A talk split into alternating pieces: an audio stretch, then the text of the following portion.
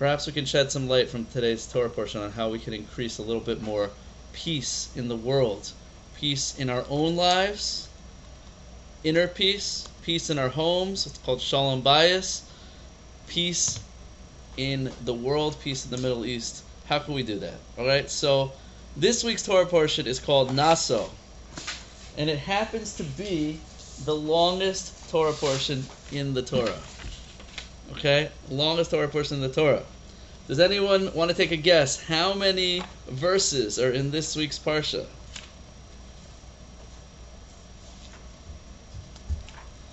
Close. Good. Great guess. So there are 176 verses in this week's parsha. So you were pretty close, Julia. Just 76 off. 200 would have been closer, but you're still pretty. You're still in ballpark. Okay. And just as an interesting fact, does anyone know what the longest psalm is in Tehillim in the book of Psalms? 119. Excellent. And how many verses are in that one? Good, close. You want to change your guess this time? Okay, pretty close. Closer. Bingo, 176. Same exact number. Now, what's significant of the number? Now, what about the longest tractate in the Talmud? So that one, you might not know. That one's called, um, I think it's Baba Basra or Baba Kama. Oops. I'm actually forgetting which one it is right now. oh, this is being recorded. Bad rabbi. Uh, but anyway, how many verses in that one? How many pages? Sorry, we don't have verses in the Talmud. How many pages? And you guessed it. Good guess. Steph, uh, again, 176 pages. Pretty cool. Coincidence? I don't think so. So, what's the significance of the number 176? It's not a typical Jewish number. What's the significance of the number 176? So, I think we can reveal the significance of the number 176 through that actual um, chapter in Psalms and Tehillim of Kuf Yud Tes 119, which is made up of 22 different paragraphs. Okay, 22 different paragraphs. Does anyone is anyone familiar with it? Does anyone know in the Hebrew what what those 22 paragraphs represent? Does anyone know what the number 22 is in Hebrew? Number 22. Kate, good to see you. Mike, good to see you. The number, or not seeing you yet, but hopefully we'll see you soon. Uh, the number 22 is significant because there are 20. How many letters in the Hebrew alphabet, the Aleph Beis? Right again, 22. 22 letters in the Hebrew alphabet. So the, the Psalms 119 has eight verses for each letter of the Aleph Beis. So there's eight verses for Aleph, eight verses for Beis, and so on and so forth. And 22 times 8 equals 176. So somehow this number 176 represents now the number 22 is all the letters of the Hebrew alphabet which represents the DNA of creation, like the building blocks of creation. We talk about in fact this class is called the DNA of creation and we've talked about at many time periods the spiritual structure of the universe, how God creates the universe with 10 different energies, but the actual building blocks of the energy of the atomic structure according to Kabbalah, is made up of 22 letters of the Hebrew alphabet. Those are the 22 building blocks of reality. And uh, it's just interesting to note that according to quantum physics, modern quantum physics, what is the most basic building block of matter? Any wannabe physicists in the house? Any real physicists in the house? So, according to modern quantum physics, the theory is called string theory. Oh, okay, good, Mike.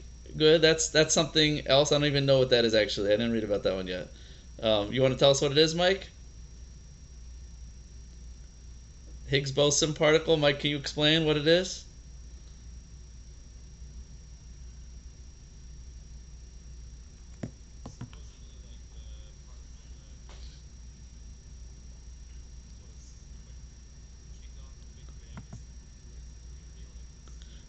Maybe. All right, someone Google it, explain it to us at the end of our class. So, according to string theory, the smallest building block of everything is called strings. And why are they called strings?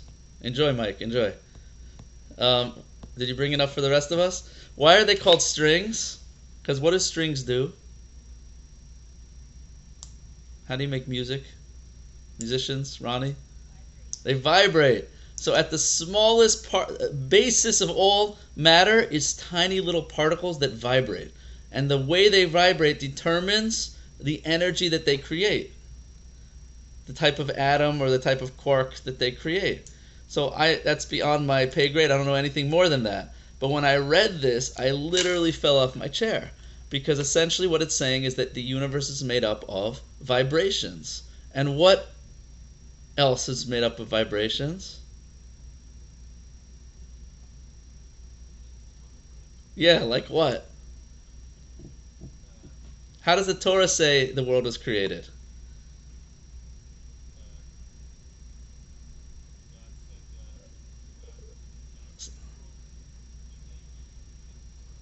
What kind of act? He said it. God created the world with speech, and God said, Let there be light. And Kabbalah explains that that speech was made up of letters, and those letters are made up of vibrations. So, literally, science is verifying what the Torah says, according to Kabbalah, is that the universe is made up of God's divine speech, literally reverberating and vibrating from the beginning of creation until now. And in fact, the, the Baal Shem Tov, founder of the Hasidic movement, emphasizes that if God were not to speak every moment, then the universe would cease to exist. It's not like we're here and here forever. We're constantly being recreated by God, re injecting thought particles into reality. In the Baal HaTanya, the, uh, the founder of Chabad, goes even further to say that when it says that God spoke, it doesn't really mean speech, like the way we talk. God doesn't have a mouth. What it really means is that speech, if we wanted to theoretically explain what speech is, speech is the process of taking what's hidden inside my mind and bringing it out in a way that you can connect to it and relate to it. So it says the Baal HaTanya, that's what it means when it says that God spoke. He took his hidden essence and his hidden desire and his hidden mind and brought it out into physical, tangible form that we can have a relationship with him, that we can exist and actually connect to God. So that's that's just all by way of introduction. Okay? Any questions on any of that? Because that's not really the point of tonight's class. Okay, good. So uh, this week's parsha, however, has a different significance, and I think the significance in this week's parsha that we're going to see is the number three. We have not really talked about the number three yet in Kabbalah. We've talked about the number six and number seven, number eight. We haven't really talked about the number three. But what you see from the number 176, sorry to complete my thought, is that it is the 22 letters of the alphabet, which are the 22 building blocks of existence, times the number 8. And the number 8, for those of you remember, is the number of Torah, or the number of transcendence, the supernatural world, the miraculous spiritual world. So it's bringing together 22 energies of existence with that which is beyond existence, the number 8. Okay, so perhaps there's going to be some sort of connection here of the connection between 22, which is existence, reality, with number 8, which is the super reality, the meta existence, spirituality. Okay, everyone with me so far? All right, so now let's talk about the number 3. In this week's Parsha, we talk about, I'll tell you just some of the main themes in the Parsha, okay, having not looked at it since last year. I'm going to uh, give it a quick run through with you right now so we can just get some of the main themes. This week's Parsha takes us back again. Now, check this out. This is crazy, okay? Jaylene and those of you who have been with us from the beginning, Matt, you're gonna you're gonna be remember something interesting that we're going back in this week's parsha, back in time to the Rosh Chodesh Nisan, the second new moon of the month of Nisan, exactly one year after the Exodus. So we got out of Egypt on the 15th of the month of Nisan. We journeyed in the desert 49 days, arrived at Mount Sinai, received the Torah on the 50th day. Right? 49 symbolizes 7 times 7, which is all the aspects of physicality. And then we arrive at the 8th dimension, which is the 50th, right? One above 49, which is the receiving of the Torah. Then we stayed at Mount Sinai for quite a while, and we started building the Mishkan, the sanctuary, the tabernacle in the desert, the mini Mount Sinai that's going to journey with us into the land of Israel, the mini temple. And the construction of that tabernacle was completed on Rosh Chodesh Nisan. Before that, seven days prior, there were seven days of inauguration, of inaugurating that Mishkan. And then on the eighth day was the new month of Nisan, and that's when the tabernacle was completed and the divine presence descended into the tabernacle. Okay? And we're back there again in this week's parsha. We're going back to that day. That day is discussed in three of the five books of the Torah. We discussed it in Exodus, we discussed it in Vayikra, in um, in Leviticus, and now we're discussing it in the book of Bamidbar, Numbers. Okay, so we went back in time. We're going back in time to discuss again that very important day in Jewish history. And initially, we begin talking about three tribes of the of Levi, the Levium, my tribe, whose job it was to carry the different components of the tabernacle. We talk about these three different tribes. Then we talk about the three different camps, encampments in the desert. Three encampments. So three tribes of Levi, three families of Levi, then three encampments in the desert. We have what's called the Machane Shechina, the, the divine presence encampment. That's where the tabernacle is. Then there's the Machane Levia, the Levites live and do their service in the uh, surrounding camp. And then there's a third encampment, which is the Machane Yisrael, the camp of, of Israel. And that's where the 12 tribes of Israel, the remaining 12 tribes of Israel, have their encampment. So again, the number three. It's interesting to note that the Talmud says the Torah was given in threes. What does that mean? It says it was given in the third month. The month of Sivan is the third month. Nisan, Iyar, Sivan from the uh, first of the months, which is the month of Nisan. And it was given to three camps, and it was given through Moses, who was the third born in his family. So there's again the significance of the number three. And then in this week's parsha we have something called a sota. A sota is controversial. Okay, guys, don't throw anything at me or hate me. It's a story of a a woman who's suspected of adultery by her husband she he he saw her flirting or schmoozing with a guy, another man, and he told her, "Please do not hang out with that man again." And then he caught her with him alone in a room. And now he really suspects something just happened because he already told his wife he doesn't want he doesn't feel comfortable with her schmoozing with that guy. And then he found her, them alone together in a room, and he suspects that something happened. So there's a very interesting ritual. They go to the temple, and they perform this very strange ritual which I'll we'll discuss momentarily. I just want to run through the themes, then we'll come back to this. And the ritual is meant to bring them back together. And if the ritual goes well, it proves her innocence. And if she's guilty, then she uh, has a, tra- a, horrific and uh, terrible death. Okay, that's that's the story. Okay, now we're moving right along uh, to more more uh, more happy subjects. Um, we have something called the Nazir the laws of the Nazir. A Nazir is somebody who feels that maybe his body's taking over, maybe he has a drinking problem a little bit, he feels a little too physical, and he decides he wants to become abstinent from alcohol. And he swears off of wine, which was like the main alcoholic beverage of the time. And he has no, he doesn't eat wine. He becomes very cure, careful of ritual impurity, and he doesn't cut his hair. Who's the most favorite, famous Nazir in uh, Jewish history? Shimshon, Samson. You ever heard of Samson? Samson was a Nazir from birth. Samson never cut his hair, which was the source of his strength. Okay, that's the famous story of a Nazir. Um, okay, there's another famous Jewish Nazir, but we're not going to talk about him tonight. That there's a class for another religion. Um, okay, and moving right along. If you didn't get that reference, then good. That means you have a good Jewish upbringing. Um, All right, moving right along. Uh, speak to me after class.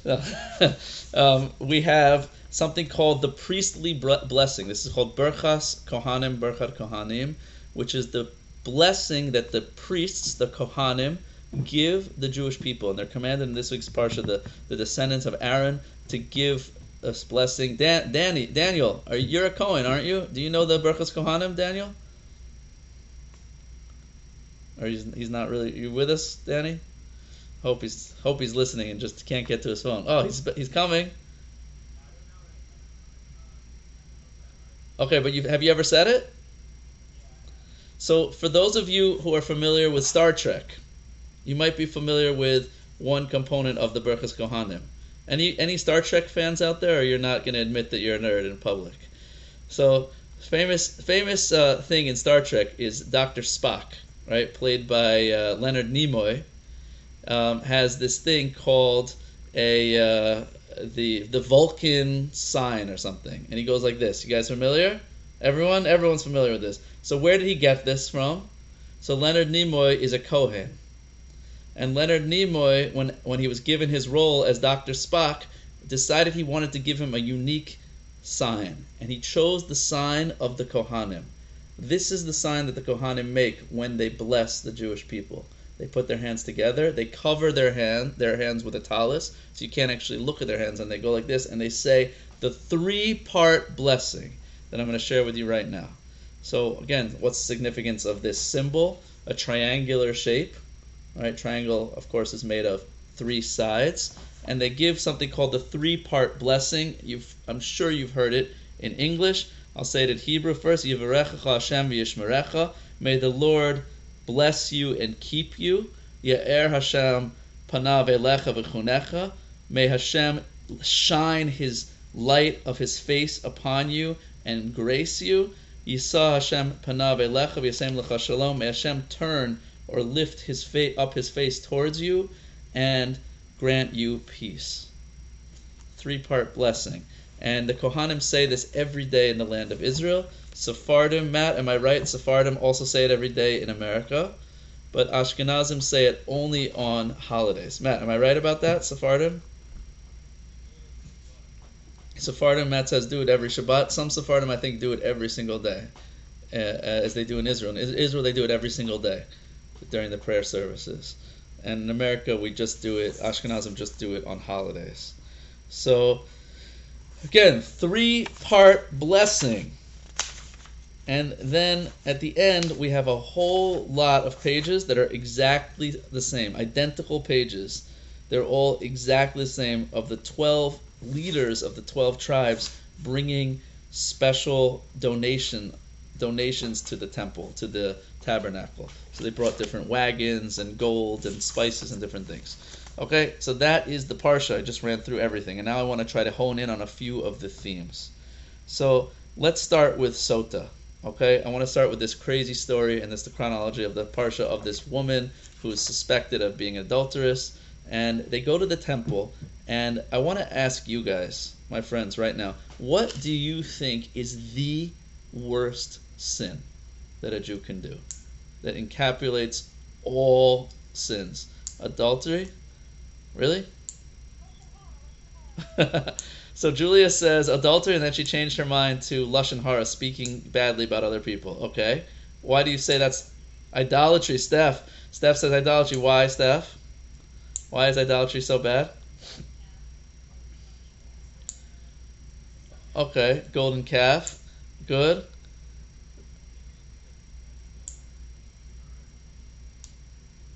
Okay, but but I'm not asking you in terms of don't get too biblical here. I'm not asking you in terms of what the punishments are in the Torah or what the consequences are in the Torah. I'm asking you in just in the, philosophically speaking, what what is the worst sin a person a Jew can do? What's the worst thing a Jew can do basically? What's the source of all sin? Why is idolatry so bad?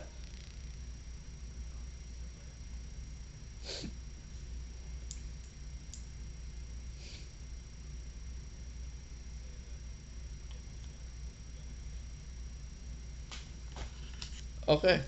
Good, good. Den- denying God. Idolatry. Mike, excellent. Are you saying something different than idolatry or are you saying that's what idolatry is?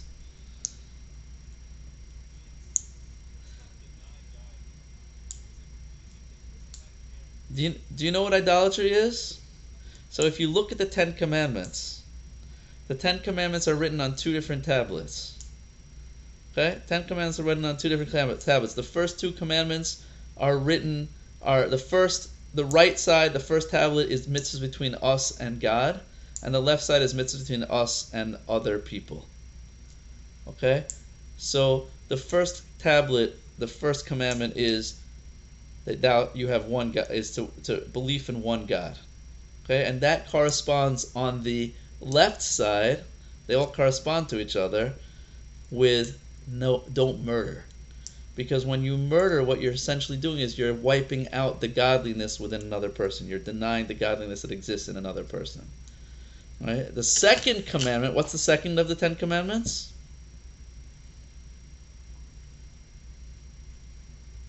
Anyone? Thou shalt. Yeah, yeah. Not to work. Thou shalt not have other gods. What does that correspond to in the mitzvahs between us and other people? What's the parallel in relationships? Not to worship another God. What is the parallel in our own life? Adultery, Rebecca, first time here, and she's already killing it. Amazing. Adultery, because when we when a person worships another God, what they're essentially doing is cheating on God. They're saying, You are not the only force in my life. You're not the only reality in my life. There's something else. And when a person cheats on their spouse, it is the greatest betrayal of the unity and the connection and the bond of marriage is to go behind someone and literally replace them with someone else. It's essentially the same idea as, as idolatry, adultery and idolatry. But let's take it one step further. What's so bad about idolatry? Is because, as Mike said, it's essentially denying God. So if we wanted to crystallize the worst sin, what's a representation of the denial of God's existence? What's the greatest representation that I could do in a physical action to say there is no God? I'm denying God's existence.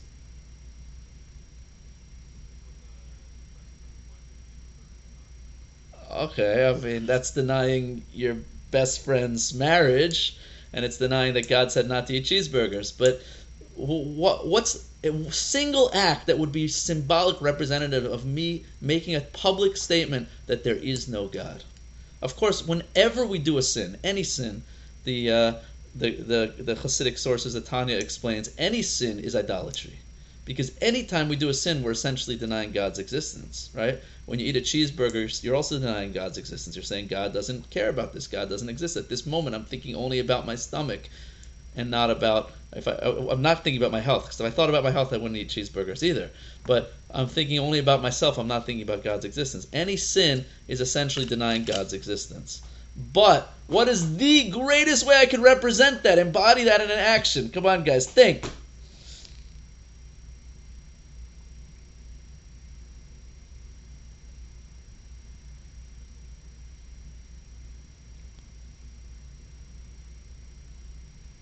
So I'm gonna help you, but I want you guys to keep thinking. Don't stop. Don't stop. I know it's hard.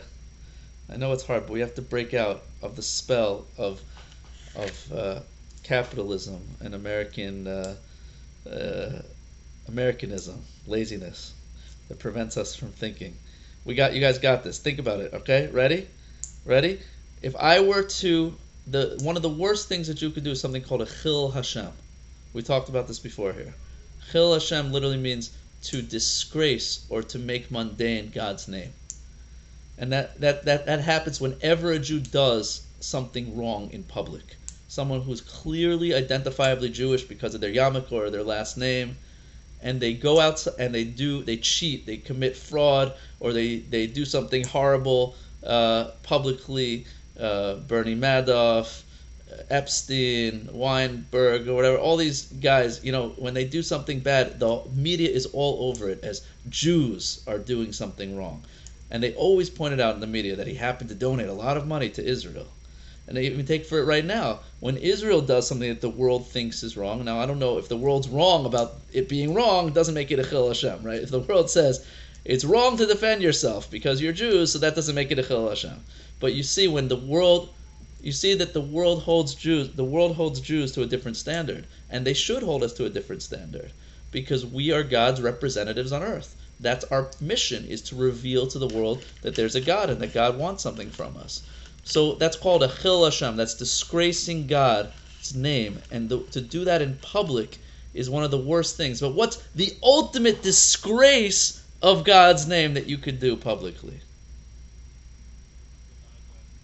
Yes, and how do you do that? What's a symbolic way of doing that? Symbolically. If I were going to put that into an, an action, how. Okay. Matt says burning a Torah. So let's just simplify that. Taking God's name, putting it on a piece of paper, and doing what? Erasing it, ripping up God's name. Literally, I'm symbolically denying God's existence. That's Chilul Hashem. It's denying, disgracing God's name. Hashem literally means the name, the name of God. Okay, do you understand that that's the worst thing a person could do? Again, of course, every there are many other ways that we can do that. Every sin is just denying God's existence, but to get up publicly, write God's name and rip it up. That's why we don't write God's name ever, unless you're writing a holy object. And if you write a holy object, that object now has holiness. It has sanctity. A Torah scroll. What happens when a Torah scroll is no longer usable? It has to be buried. It's like a human being. It has sanctity of a soul. It has spiritual sanctity, the holiest thing in this world. Right? Same thing with the mezuzah, tefillin, holy books, Torah books. Right? Don't have God's name written in them usually. For that reason, mine does has God's name written in it. So I have to be very careful with this book. Can't put it in the bathroom. Can't put other things on top of it. So to take God's name and publicly rip it up is the most worst the worst thing you can do. Again, it's symbolically the worst thing you can do. So what happens when this woman who is suspected of having cheated on her husband goes to the temple? The Kohen, the high priest, in public, in front of everyone, writes a scroll. And on that scroll, he writes several verses from the Torah, from this week's Parsha, including God's name. And then what does he do with that scroll? he puts it in water and blots out the whole thing. How could he do that? And then the woman has to drink this water. Okay? And that's and if nothing happens to her, if she doesn't die a brutal and gruesome death, then it's a proof that she's kosher and the husband and her have to be remarried, uh, go back together. He has to forgive her. It means she didn't do anything wrong and she gets blessed with lots of children or beautiful children, and okay, end of story. But how is it that the Kohen is dis- literally the one time that he's erasing God's name? So says the Talmud, we see from here that if the worst thing you can do is to erase God's name, so they're only allowed to do it for the greatest declaration of God in the world.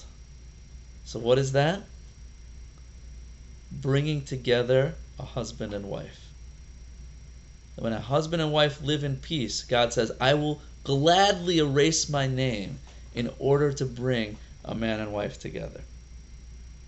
Because that's how important it is that a husband and wife should live in peace. Which tells us that, that if the worst thing you can do is to erase God's name and you're allowed to do it to bring peace between husband and wife, you see that husband and wife is the greatest possible mitzvah is have is is a is a kosher is a Jewish marriage, a Jewish home. So why is that? Why is that so so significant? What's the significance of husband and wife? So says the Talmud an amazing thing. If you take the word for husband, man, in Hebrew is ish. And you take the word woman, isha. They're actually the same word. They both have the letter aleph and shin. The only difference is that Ish has a Yud in between, and Isha has a Hey at the end. So they're made up of two similar letters, Aleph and Shin, and two different letters, Yud and Hey. Says the Talmud, when there's peace between husband and wife, when there's shalom between husband and wife, the Shechina, God's presence, is with them, the letters Yud Hey, which is God's name. But when there's not peace between husband and wife, the Yud and the Hey disappear, and you're left with the letters Aleph Shin, which spells Aish, fire. It becomes a fire that burns them up. So somehow God's presence is what brings together man and woman. Somehow, when men and women are together, united in, in the harmony of marriage, there is a divine presence that's revealed. But when they're not, when they're not living in harmony, it is a burning and consuming fire. Fire of strife and anger and, and fighting. So what essentially what it's telling us, and there's another Talmudic dictum, that you're allowed to you're not allowed to sell a Torah scroll. You can't sell a Torah scroll. If you need to pay money for your rent, can't tell, sell, tell, sell your Torah scroll to pay for your rent or for your food or for anything. But you're allowed to, tell, to sell a Torah scroll for one thing. Do you know what it is? To help someone get married. You're allowed to sell a Torah scroll. Why? Because what's the goal of the Torah? Is to reveal God in the world. Like we said, Kiddush Hashem, revealing that God is everywhere that God is with us. The purpose of the Jewish people is to reveal God in the world. And the greatest manifestation of that is in a Jewish home. The greatest manifestation of God's name in this world, in the flesh, the greatest revelation of God's oneness exists through marriage. To the point that Talmud says that a person is not complete until they're married. So, why is marriage the epitome of the revelation of godliness in this world. So the Torah tells us that Adam and Eve were created. We've talked about this before. You've probably heard it. Were created as one being. You guys remember this? Have you learned it? That Adam and Eve were actually created as an androgynous being that has both male was both male and female. On one side was male, and the other side was female. And God caused them to fall asleep and ripped them apart. That's the story of the rib, right? It's not really the rib, it's the side. God took off the side of Adam and created Eve. So Adam and Eve were one being, they were ripped apart. And the goal, says the Torah, is that they should come back together and attach themselves to each other and be like one flesh. So they were together, God ripped them apart. The goal is to come back together. So, what's the obvious question to ask on that story? That's true. It was e- it was easy, but you don't have to travel all four corners of the earth either. Okay, so guys, what's the obvious question on that story?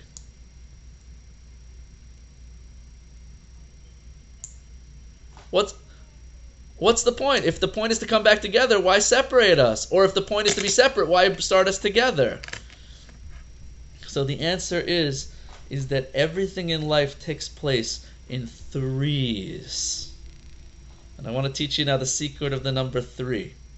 Any philosophy majors here are familiar with a famous philosopher who was very much inspirational to the theories of Karl Marx and communism, and that was the philosopher Hegel. Hegel came up with a theory that is very Jewish. Let's see, was Hegel Jewish? I'm going to Google it. I'm not sure. I don't think he was. Uh, no, he was not. He was not. Um, so Hegel's theory is that every phase of life takes place in three stages. The first is called the thesis thesis is a statement, an idea, a reality, a concept. And then immediately the thesis is surround is followed by something called the antithesis. Antithesis is the forces that come against that thesis. You try to try to start a new revolution, a new idea. So you're going to come up with that new idea, that's the thesis. Then comes the antithesis, that's the opposite of that idea, which comes to fight against it, to prevent it. And protests in the street, right? Smear campaign, cancel culture. And then eventually things settle down, the dust settles down, and then you get the third and final stage, which is called synthesis.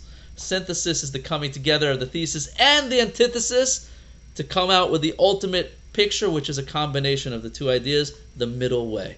That is the most Jewish concept ever, because that is the foundation of all of Kabbalah. We've talked about the 10 spheres, the 10 energies. The 10 energies always go in a paradigm of threes one extreme, the other extreme, the middle.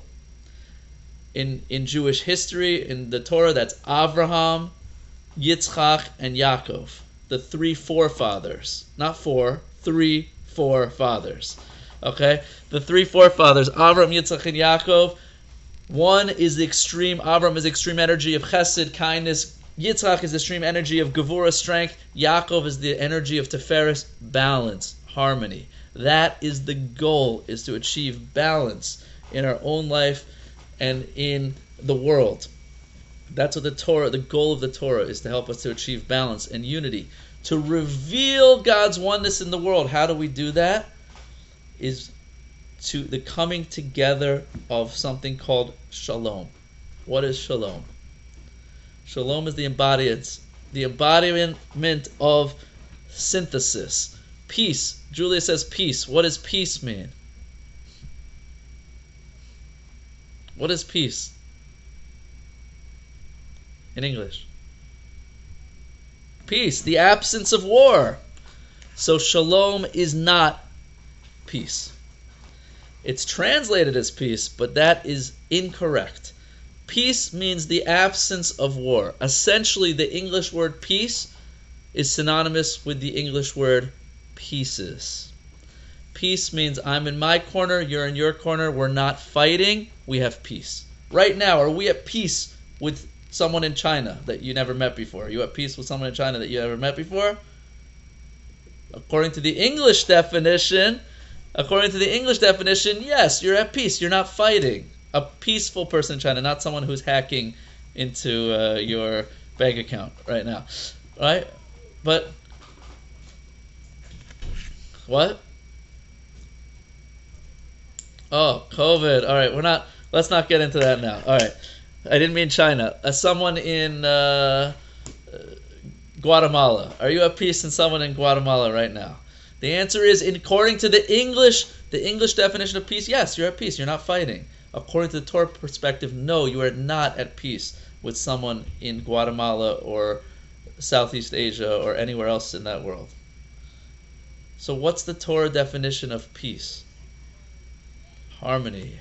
The word shalom does not mean peace. The word shalom comes from the Hebrew word shalem. Shalem means completion, wholeness. A davar shalem is something whole. On Shabbos, we're supposed to make a blessing on challah that is shalem, a whole piece of challah, not one that has a bite taken out of it. Okay, so shalemus, shalemut means completion. The word shalom means completion, wholeness. Shalom only exists with someone that you. Let me ask. All right, sorry. Let me let me rephrase.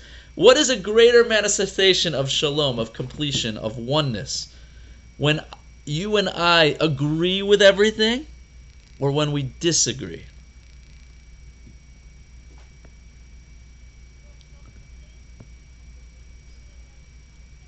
Ah, Excellent. So shalom does not exist with someone that you're the same as. That's not shalom. That's the same as someone in Guatemala. That's not peace. That's not completion. That's lack of discord. That's lack of fighting. Peace, for example, if you think of John Lennon, right? John Lennon has a famous song about world peace. What's that song called?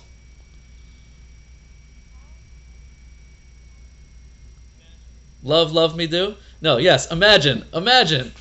Imagine is John Lennon's vision of world peace. John Lennon's vision of world peace is communism. It is not a Jewish vision of shalom. John Lennon's vision of world peace is no religions, no countries, no boundaries, no differences. And then the world can be as one. That is not Jewish.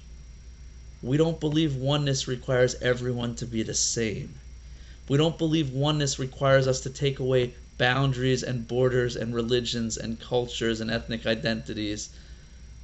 Oneness, shalom, exists specifically when there are different countries and different cultures and different values and different societies and different people coming together despite their differences. That is the greatest revelation of shalom. And that is our goal is that the entire world is not we don't want the whole world to become Jewish. We want the world to come together as one in recognition of the oneness of God.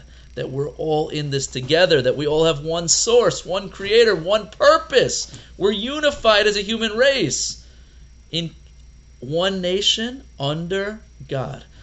Shalom, peace, is a Jewish invention. In the pagan world, there was no concept of peace. There was no concept of world peace. World peace is a Jewish invention. It's written on the outside of the United Nations. You know what it's called? The wall outside the United Nations? It's called the Isaiah Wall. Because on that they have the words, the immortal words of Isaiah, of the prophet Yeshaya, that one day the world will come together and they'll transform their swords into plowshares and they'll no longer practice war. That is a Jewish invention. In the pagan world, the best you had was Pax Romana. The Roman peace was that a ceasefire. Just like what's happening in Gaza, hopefully, tomorrow. I won't shoot you, you won't shoot me. Is that shalom? No, that's the absence of war. Just because they stop firing missiles from Gaza into Israel, and just because the Israelis stop shooting, trying to destroy Hamas, does not mean there's peace, uh, shalom in Gaza, in the Middle East. Shalom is when we can recognize that we disagree. We can recognize that we have differences, but we're going to bridge the gap between our differences and achieve harmony, recognizing that we might not agree on everything, but we're all in this together. One world, one people right? We we Mike.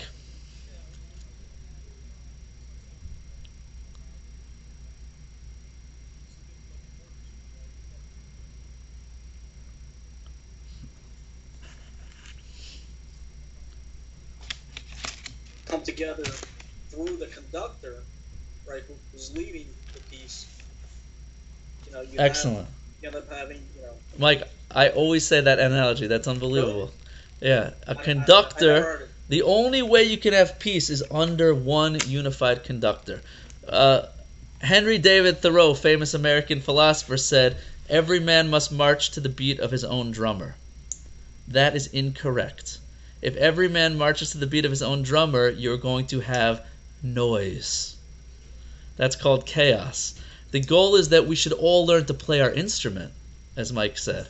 We all have a unique instrument to play, but we have to learn to listen to the conductor because the conductor is synthesizing and bringing together all the different perspectives and all the different talents and unique aspects of every person under one umbrella, under one organization, under one goal. That is shalom. Shalom requires recognizing that there's a conductor to the world. So, the greatest manifestation before the Messianic era goal of the Messianic era is that the entire world should come together in peace, in shalom, in shlemus. The world should come together as one. That's the Messianic vision. Mashiach is the conductor who alerts us to recognize that there's one, one real conductor, right? That's the idea of the Messianic era. But before the Messianic era, what is the greatest manifestation of shalom in the world? Husband and wife when man and woman who are deliberately opposites, who don't see eye to eye on anything, who speak different languages, come from different planets, men are from Mars, women are from Venus, who have completely different emotional needs and physical needs and different thinking patterns, when they learn to come together despite their differences, that is the greatest revelation of oneness, of shlemus, of completion in the world.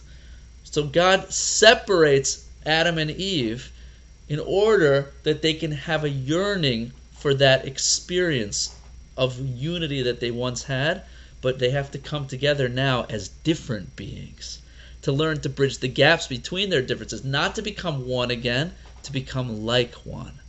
And what's a greater expression of unity, of oneness, when everyone is singing in unison or when everyone's singing in harmony? harmony. Harmony is a much greater expression of oneness when the different parts come together as different parts, not losing yourself in another, but becoming greater than the sum of the parts. Two coming together as one, but remaining two. And that's the purpose of rea- of creation. God is absolute oneness. infinite oneness, no parts or pieces. God splits himself into a physical world of multiplicity. That's this world. And the goal is that we should reveal his oneness, but now in the parts and the pieces on earth. That's harmony. That's the goal of life. Right? And one of my friends uh, and mentors, Rabbi Yitzhak Feldham, has an amazing metaphor for this. That you ever make a puzzle when you were a kid, like a hundred, a two hundred piece puzzle, thousand piece puzzle. You ever make one of those amazing puzzles? right? You work really hard on it, and then when you finish, you ever see someone glue it together and mount it and put it on the wall? Yeah. So so why why I did. I've talked about it last year. I don't remember. Why do people why do show me again, Julie, I want to see it. Why do people put the puzzle on the wall? Why can't they just cut out the picture on the box?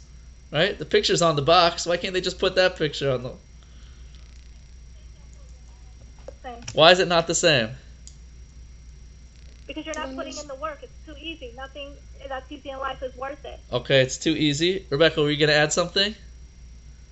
Yeah, it's about it's like it's the same as hanging up your own painting, kind of. You worked for It's it. like, yeah, It's you yours. You yourself, built you it. it. But not only that, You want the re- you want the reward, the appreciation. You want someone to come in and say, "Oh my God, that's amazing! Did you do it? ah, okay. So there's a certain recognition, but there's more than that. Do you ever see one of these paintings, a, pen, a pe- pointillist painting, where you get very close and you just see lots of dots, and then you stand back and you See, Rabbi, see Can I stop Yeah. showing you see an amazing symphony. Yes, you can stop showing it, Julie. That's amazing.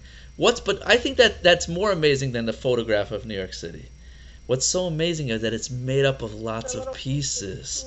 Lots of yeah. pieces that come together as one. That's the beauty of a paint of a of a of a puzzle. of it, actually. Is you created it. Not only did you create it, not only did you work for it, but you brought together random pieces that had nothing to do with each other.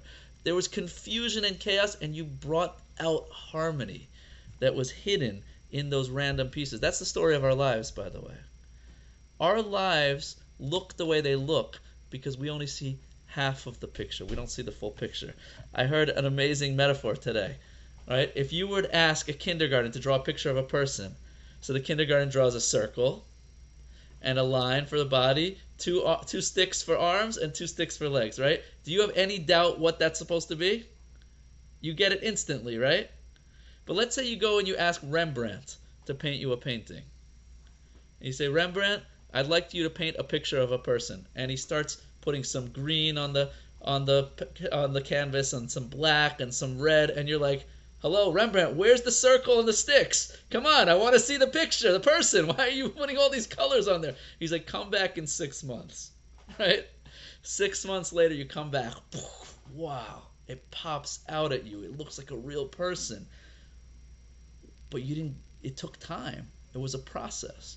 When life looks confusing to us, the Talmud says, who's the greatest artist in the world? Is God. There's no artist like God, the Talmud says. Because God is a master. He's creating a masterpiece all around us. When life looks chaotic and crazy, it's because you just haven't seen the end of the picture. You're not seeing the big picture. You're only seeing one small detail, one puzzle piece. Your life is one puzzle piece. Just wait. Stick around. The puzzle is being built. You're going to have your place in the masterpiece. You matter. You're part of the symphony. Okay? Now, I just want to tie everything together. The Birchas Kohanim, the blessing that the Kohanim make, is three parts. It's again three parts. What are the three parts? The first is a blessing for physical physical health. The, God should bless you and keep you, protect you. The second is a blessing for spiritual health. God should give you spiritual abundance. And the third is, and God should bless you with shalom, with peace. The Talmud says there is no greater vessel for blessing in this world than shalom. Shalemus, when a person has inner peace, then blessing can come into their life. When a person has peace in their home, blessing can come into their house. But only through shalom, shlemus, can you have blessing. And that's the three part blessing, is that you should synthesize the spiritual with the physical. That the physical should not take away from the spiritual, and the spiritual should not take away from the physical. Instead, you should make a synthesis of the two and reveal God's unity and oneness in your life and experience the blessings of both the physical and the spiritual. The Nazir, the guy who decides to not drink wine, so the, the Torah talk, calls him a, kod, a kadosh. He's holy. We talked about what kadosh means, kedusha, a few weeks ago. He's separated from the world. He's uh, connected more to God. That's what kedusha means. But the Talmud also says something crazy. He has to bring three sacrifices when he finishes his duration of his vow and he goes back to drinking wine. If he inadvertently drank wine, he brings three bless three sacrifices. He brings something called a uh, an ola. An ola is an elevation offering. It's a spiritual offering. It's fully burned up. It represents spirituality. He brings a a sin offering. He's considered a sinner when he completes his, his round. And then he brings something called a shlamim, a peace offering. Okay? What's going on here? So again, the Talmud says he's called a sinner. Why?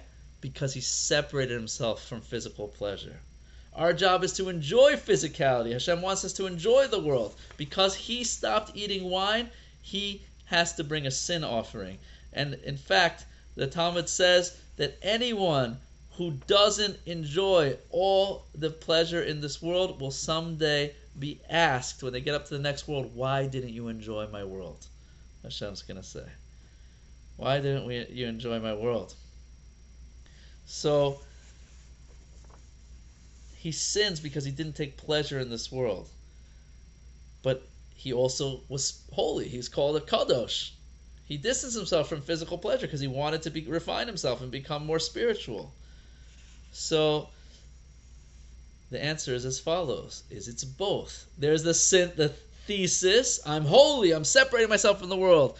There's the antithesis. I'm a he's a sinner for not enjoying the world. God, what, do you mean? Do you want me to separate from physical pleasure? Do you want me to enjoy physical pleasure? The answer is then he has to bring the third offering, a shlamim, a peace offering. Because sometimes you have to go to an extreme. Sometimes, if you're a really angry person, you have to go to extreme, never getting angry. The truth is, you're never supposed to get angry. If you're really eating too much, you have to go on a diet and stop eating altogether. Sometimes, if a paper, the Rambam Maimonides gives an example, if a paper is bent, sometimes you got to bend it the other way. But the goal is balance, shlemus, the combination of the spiritual and the physical. Again, the exact same message. And that's the message of all three tribes, the three encampments, the the Shechina, the Levi, the Levium, the Jewish nation, the Torah, which was given in threes. This week's parsha is one week after Shavuos, the holiday of Shavuos, the giving of the Torah. It's always one week after.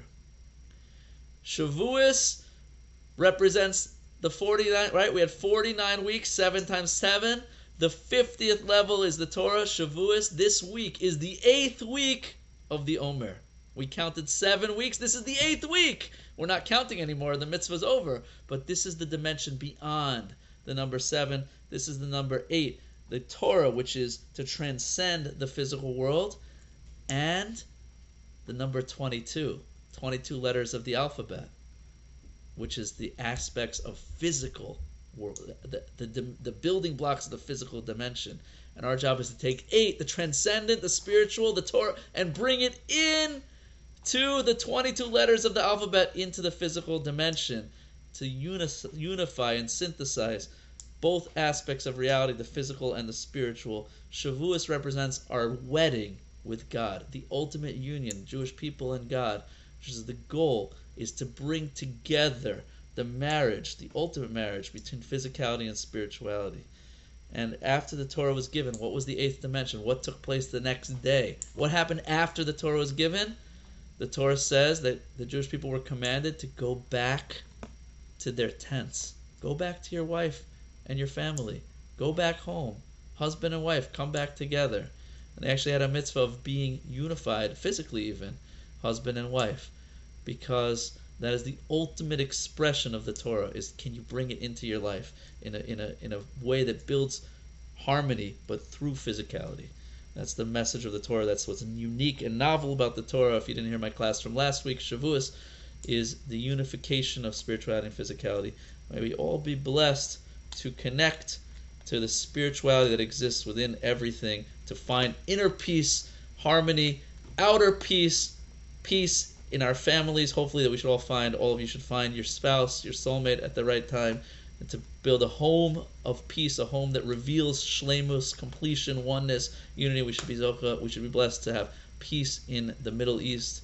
Finally, that the whole world and ultimately the whole world come together in the greatest expression of oneness and unity and harmony under the coming of Mashiach, who will bring the whole world together in unity.